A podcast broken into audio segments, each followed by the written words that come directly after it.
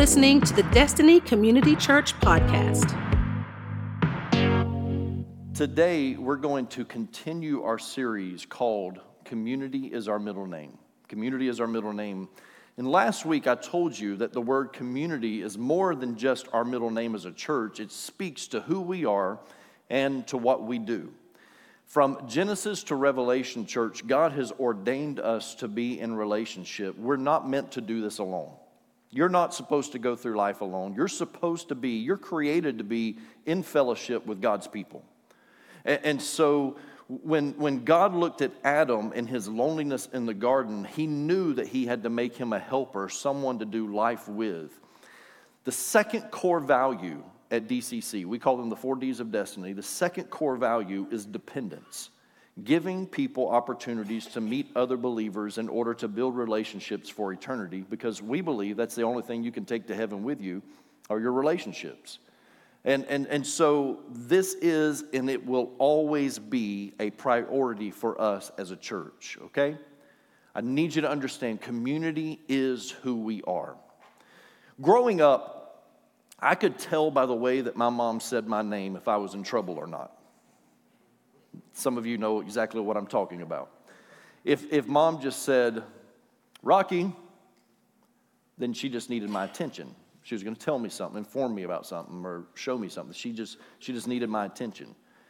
If she said, Rock, then it was usually something good that she was going to share with him. Maybe she had made some cookies or brownies or something.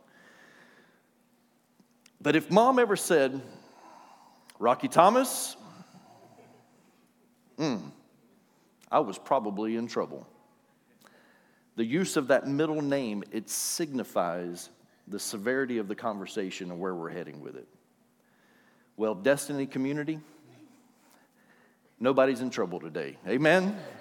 nobody's in trouble. And, and I need you to really understand what I'm saying when I say that, okay? I praise God that we are not currently dealing with any issues in the church. I can, I can, with an honest heart, stand here and say that, that no one is disgruntled that I know of. No one is disgruntled. If you are, keep your, your disgruntledness to yourself. Um, because by the end of today's message, hopefully, hopefully you'll know how to deal with that, okay? Um, we're not dealing with disunity right now. Uh, the current state of our church makes a message like this just easier to preach. And let's look at this more like preventive maintenance. Can we do that? I, I, think sometimes it's good for us to, to reinforce what we're already acting out, okay? And so this is preventive maintenance for us. What we're doing is we're just simply tightening the bolts so that the wheels won't come off, okay? That's all we're doing today. And so preventive maintenance. Psalm 133 and 1 says, How good and pleasant it is when God's people live together in unity how good and pleasant it is when God's people live together in unity. How many of you are thankful today that we are in unity right now, right? Because amazing things happen when God's people unite. When God's people come together for the, for the common cause of Christ, it, it, some, some amazing things happen. Things like they serve their communities through various serve projects. They offer a, a fall family friendly festival. You try saying that. Um, they sell Christmas trees and they raise over a quarter of a million dollars over the past three years. Amen? To give away, all to give away. They get to witness souls being saved almost weekly. When God's people are united, they open up other campuses to bless other communities. How good and pleasant it is at Destiny Community Church. Amen? It is good and it is pleasant. But with that said, I want us to understand that some of the greatest of churches and some of the greatest Christian movements have imploded because of a lack of unity. I have witnessed it with my own eyes. At the beginning of our marriage, actually, the church that Mandy and I met in, uh, Mandy and I were involved in that great church and that blessed us. They helped mold us into who we are today. It's the same church that I mentioned last week that when Mandy had cancer, they, they rallied around us and, and, and they blessed us financially. They served us. They just they helped us through a very trying time at the beginning of our marriage. Unfortunately, division in that same church caused that church to split in half there were people that I loved on both sides of the divide, and it was one of the most trying times in our church. That church, 26 years later, has still not recovered. And it's tragic. So, why? Why do I want to talk about unity in the community? It's because I want to make sure that we don't fall into some of those same traps. And I'm going to ex- explain this to you because you have to understand we have a real enemy, and the enemy is out to steal, kill, and destroy. Trust me, Satan hates the church. He hates the church. And, and, and, the reason why is because Christ loves the church and gave himself up for her. He gave his life for the church. And Satan wants to destroy the church, and he accomplishes this through discord and disunity. If you want to see the, the beginning of the end of a great church, just watch as, as people begin to bicker, people begin to, to grumble, as, as people just begin to, to, to have these conversations behind closed doors. I mean, when that stuff starts happening, I'm telling you, if you don't get control of it right away, you will soon watch a church implode. And, and Satan, his, his, his device that he uses is discord, it's, dis, it's disunity, and that's how he comes to destroy a church. Now, I'm going to be reading from John chapter 17 to begin with. John chapter 17. And this is just moments before Jesus was betrayed and arrested. Arrested. Just moments before he's betrayed and arrested. And he prays this sincere prayer for his disciples and for the believers to come. He didn't just limit it to his, his current disciples. He made sure in his prayer that everyone who was going to become a believer, even after that, that prayer, he made sure that he covered them too, okay? And so he, he prays this very sincere prayer. It's the longest recorded prayer of Christ. And of all the things that, that he could have prayed for, he prayed for unity in the church. That's what he prayed for unity in the church. John chapter 17, verses 9 through 11 to begin with. Jesus is praying and he says, my prayer is not for the world, but for those you have given me because they belong to you. All who are mine belong to you, and you have given them to me, so they bring me glory. Now I am departing from this world. They are staying in the world, but I am coming to you. Holy Father, you have given me your name. Now protect them by the power of your name so that they will be united just as we are. Somebody say, united. He said, Father, let them be united just as we are. Go down to verse 20. He said, I am praying not only for these disciples, but also for all who will ever believe in me through their message. That's us, church. That's us. He's praying for us. What an honor that is. That Christ is looking down through the ages and he's covering us in prayer in this moment. He said, Not just for these disciples, but also for all who will ever believe in me through their message. I pray that they will all be one. Say one. Just as you and I are one. Say one. As you are in me, Father, and I am in you. And may they be in us so that the world will believe you sent me. I have given them the glory you gave me so they may be one as we are. I am in them and you are in me. May they experience such perfect unity. Say unity May they experience such perfect unity that the world will know that you sent me and that you love them as much as you love me. Wow. You know, Jesus could have prayed for anything for the church. He could have prayed for anything. He could have prayed, God, give them plenty of finances. Like, let ministry be so easy that, that they just have all the funding that they need to do whatever they want to do. Like, Lord, if they want to give away a quarter of a million dollars a year to children in need, give it to them. Just bless them with finances. He could have prayed that. He, he, he could have prayed, Lord, give them high attendance. Let their numbers just continue to grow, grow and grow. Let their membership, let their church membership increase. Let it be great. He could have prayed that. He, he could have prayed, Lord, give all of our churches favor with government officials and politicians. He could have prayed that, but he didn't. When Jesus was praying for the church, he prayed for our unity. Out of everything he could have prayed for, he prayed for us to be united. Because Jesus knew that the enemy would attack the unity of the church.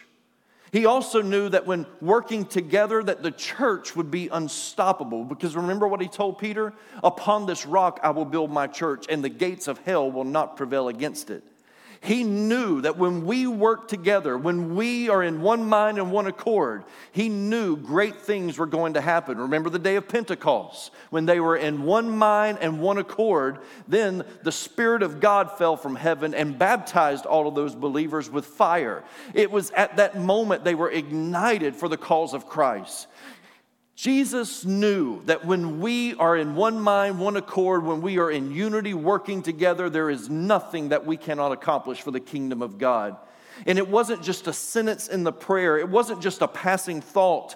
This was the sincere main topic of his prayer God, make them one. Let them be one. Let them be united. May they experience perfect unity.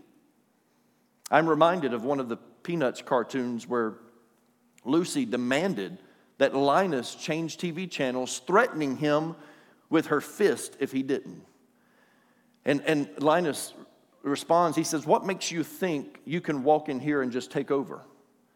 And Lucy said, These five fingers, individually, they're nothing, but when I curl them together like this into a single unit, they form a weapon that is terrible to behold. Linus said, What channel do you want? And then turning away, he looks at his fingers and he says, Why can't you guys get organized like that? this is the frustration of some churches. If they could just get it together, some of you, you've been there, you know. If, if they could just work together, then they could do something for the kingdom of God. If they could just all get on the same page.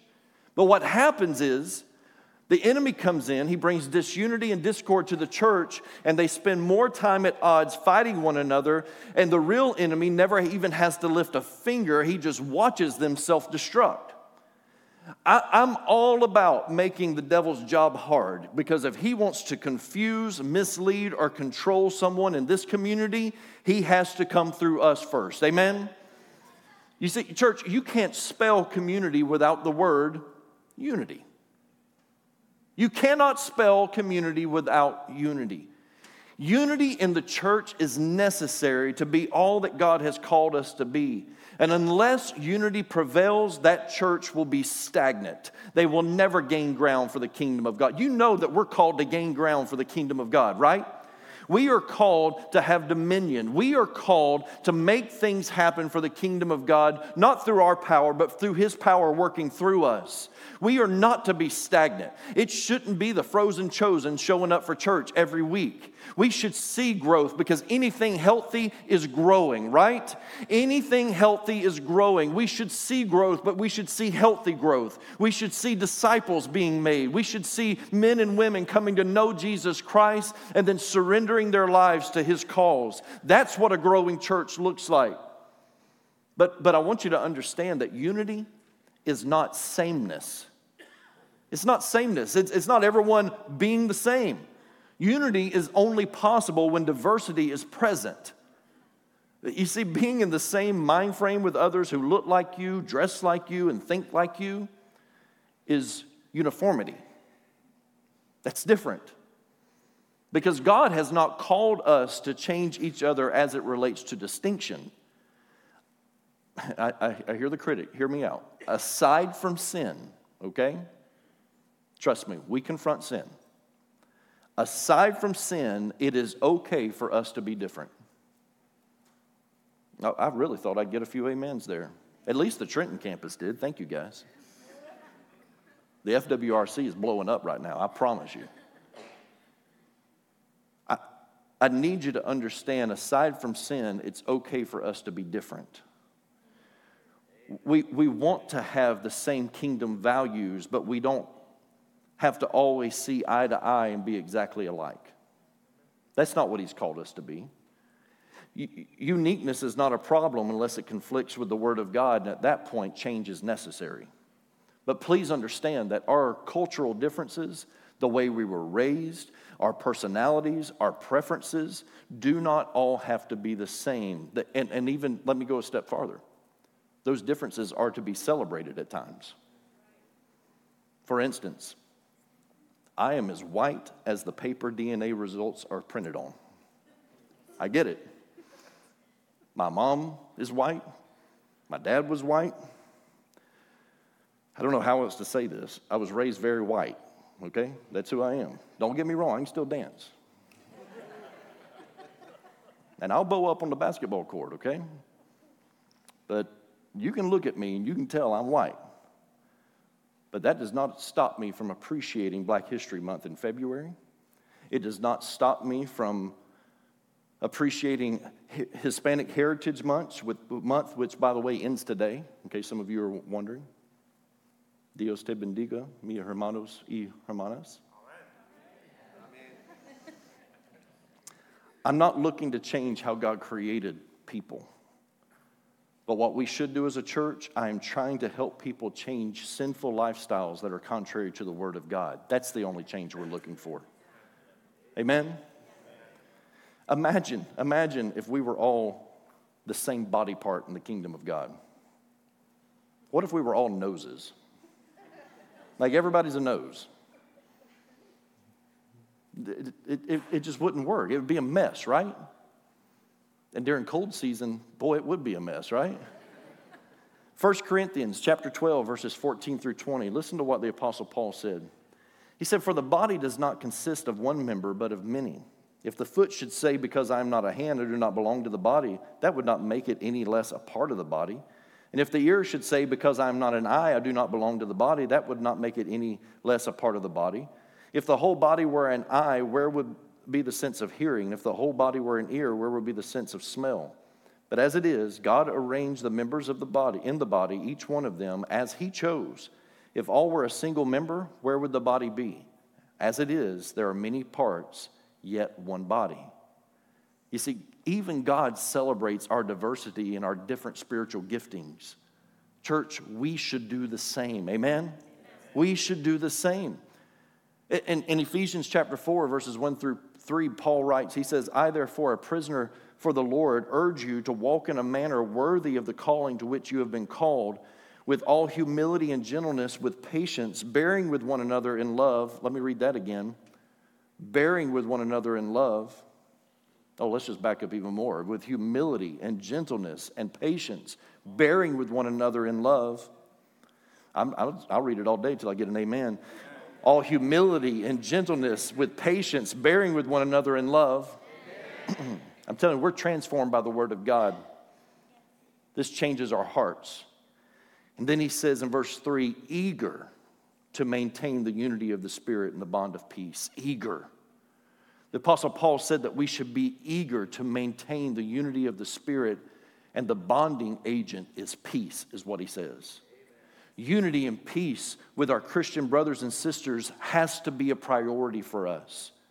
It, it, it, should be something that we're eager to obtain and eager to fight for, eager, eager to defend. Uh, we should correct anything and anyone who threatens the unity in the church. Amen?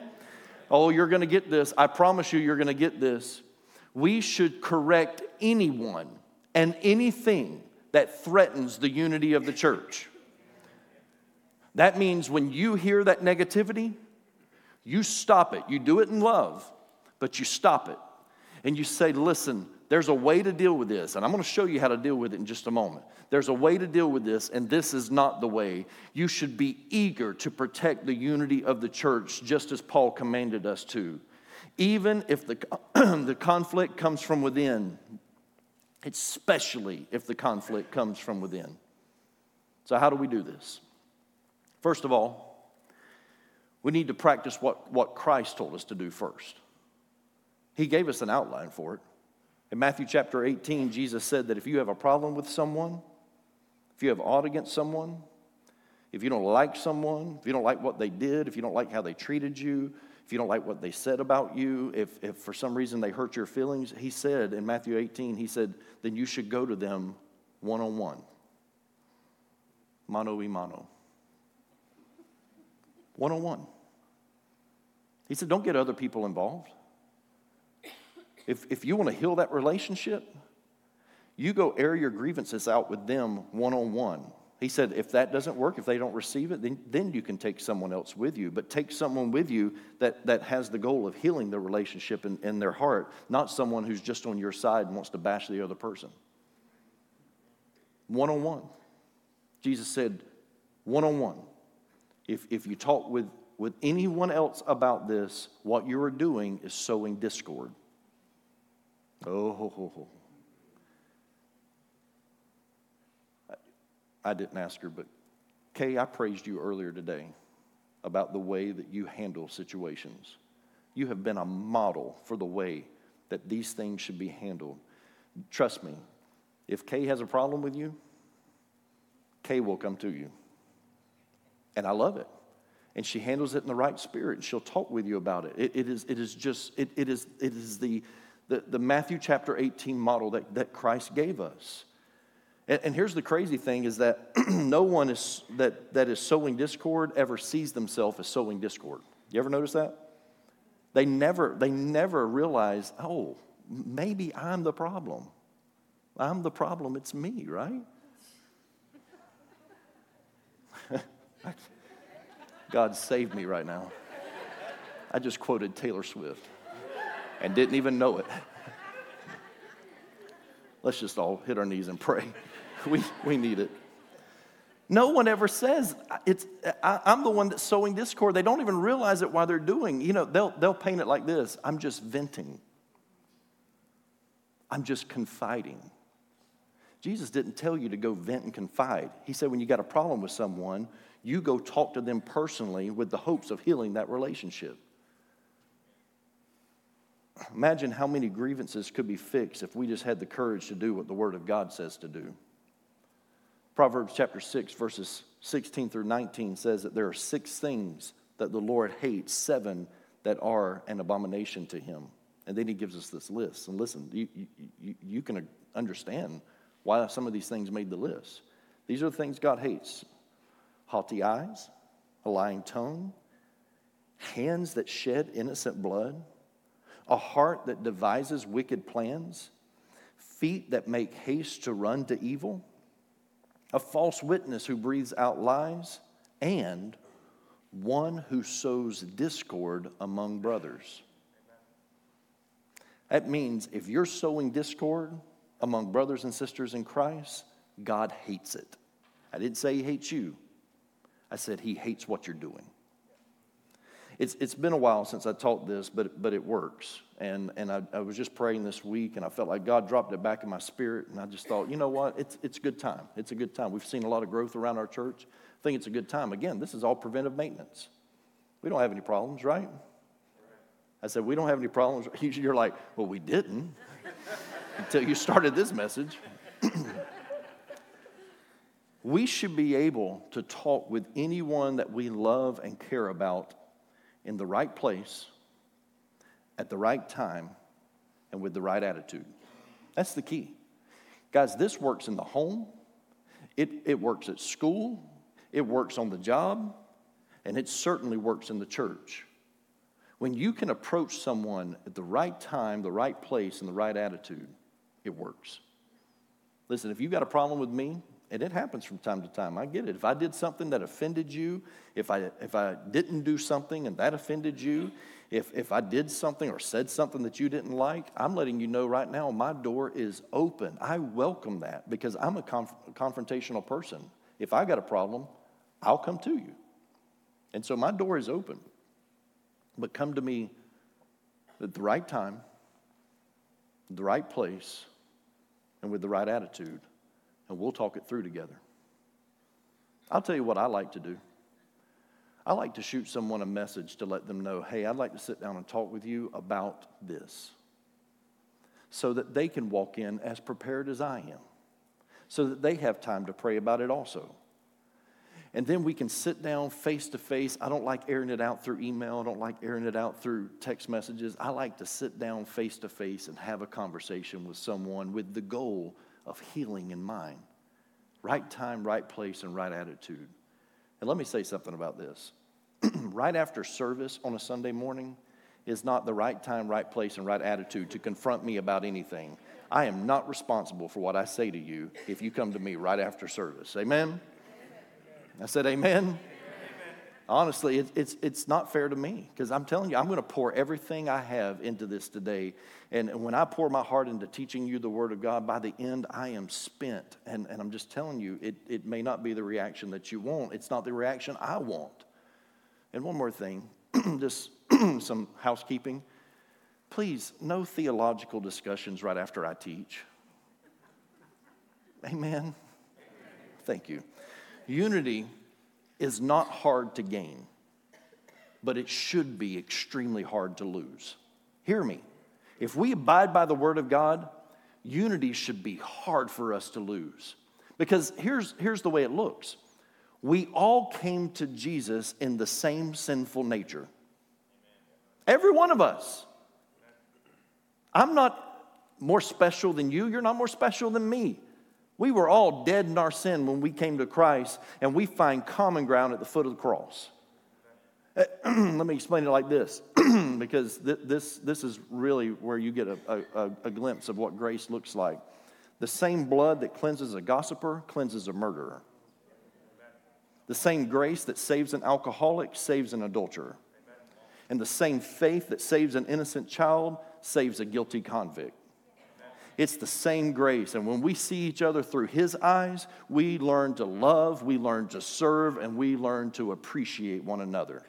Colossians 3 and 14 says, And over all these virtues, put on love, which binds them all together in perfect unity. You hear what he said? Above all other virtues, he said, put on love. Make sure you put love on because it's going to bind you together in perfect unity. Put on love. What is love? God is love. So you put on God and then you will live in unity, church. When Paul wrote his first letter to the church in Corinth, the church in Corinth was a mess. That church was just a mess. And there are no less than 15 different issues that Paul had to address with them. Probably more, but there's at least 15 that he clearly spells out. And Paul wrote in 1 Corinthians first, uh, uh, chapter 1 and verse 10, he said, I appeal to you, brothers, by the name of our Lord Jesus Christ, that all of you agree and that there be no divisions among you, but that you be united in the same mind and the same judgment. You see, this church in Corinth, they were divided on, on who they should follow. And there were questions being asked should we follow Paul? Should we follow Apollos? Should we follow Cephas? Should we follow Christ? I love Paul's response. He said, Did, did Paul die for you? He said, I don't think so. I didn't die for you. He, he paints the picture very clearly. It's, it's Jesus and, and, and it's only Jesus. That's the only one we're going to put our trust in. But this church, they were divided in their marriages. They were divided over doctrine, and they were divided as a church, even to the point that they were suing, suing each other in the court of law. They were filing lawsuits against other members in the church. In 1 Corinthians chapter 11, verses 17 and 18, Paul says, but, but in the following instructions, I cannot praise you. Listen to this rebuke. He says, I cannot praise you, for it sounds as if more harm than good is done when you meet together. You ever been to a church like that? More harm than good is done when they just come together and sit on the same pews. He said, First, I hear that there are divisions among you when you meet as a church, and to some extent, I believe it. Paul goes on and he, excuse me, he addresses their issues. And then he instructs them to do something that seems so unorthodox in the moment. It's crazy. Like there's problems, there's people not seeing eye to eye, there's, there's disunity, there's division in the church. And Paul tells them, he says, Here's what I want you to do I want you to take communion together. Wait, what? And he addresses some of the practices of communion. I mean, they were such hateful people, they were not even wanting to share communion elements with one another. Like some of them were, were hoarding the, the, the, the, the wine, hoarding the bread. They, they just didn't want to even share with each other. And he tells them, he says, before you take communion, you should examine your heart. He says you need to look at, at really who you are in Christ Jesus and maybe who you're not in Christ Jesus. Examine your heart. And so, church, I'm calling us here at, at, the Newberry campus, at the Trenton campus, at the FWRC. I'm calling all of us right now to examine our hearts to see where we're at. Because we're about to take communion together, the very thing that, that Paul knew would, would bring them together, would draw them together. We're going to take communion together because nothing unites us together more than the blood of Jesus and the sacrifice that he made for us. Because when you realize that, when you know that you were dead in your sin and you're saved because of Christ Jesus, and you look over next to you and sitting in a chair right down from you, there's someone else that they were dead in their sin, but now they're alive in Christ Jesus. That's what brings us together. That's the joy of the Lord. That, that, that is our strength. So, as you prepare your communion elements, I want to read to you what Paul told them. 1 Corinthians chapter 11, verses 23 through 25.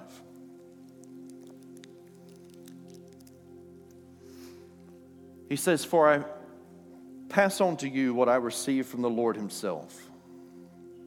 On the night he was betrayed, the Lord Jesus took some bread and gave thanks to God for it. Then he broke it in pieces and said, This is my body, which is given for you. Do this in remembrance of me. Before you eat, here's what I ask you to do remember what Christ did for you. Remember what Christ did for you and what he did and what he prayed for the unity of the church. Would you take, break, and eat of the bread?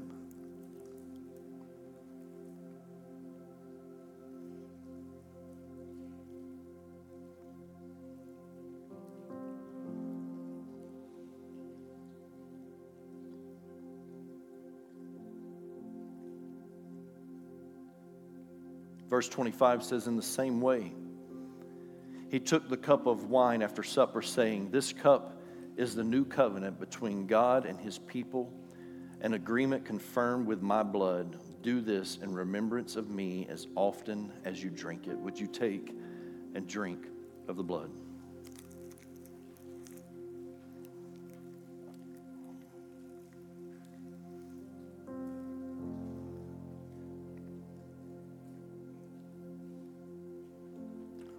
I invite you to stand at this campus and Trenton campus and the FWRC and just raise your hands to heaven. I just want to praise him for what he did for each and every one of us. That there's no one in this room that is any greater, that is higher on a totem pole. There's no one here that he sees differently, but that he looked at all of us and said, I love you enough to die for you. That's what binds us, that's what brings us together. Thank you, Lord, for the sacrifice that was paid for your church. You were faithful, even to the cross, for your church. And we praise you, Lord. We thank you that we get to be a part of a community of believers, that we all look to the cross of Christ for our salvation. We look to an empty tomb for our eternal life. And we thank you, Lord, that we are not dead in our sin anymore, but we are very much alive in Christ, united. Keep your church united, we pray, in Jesus' name. Amen. Amen. Thanks for listening to the Destiny Community Church podcast.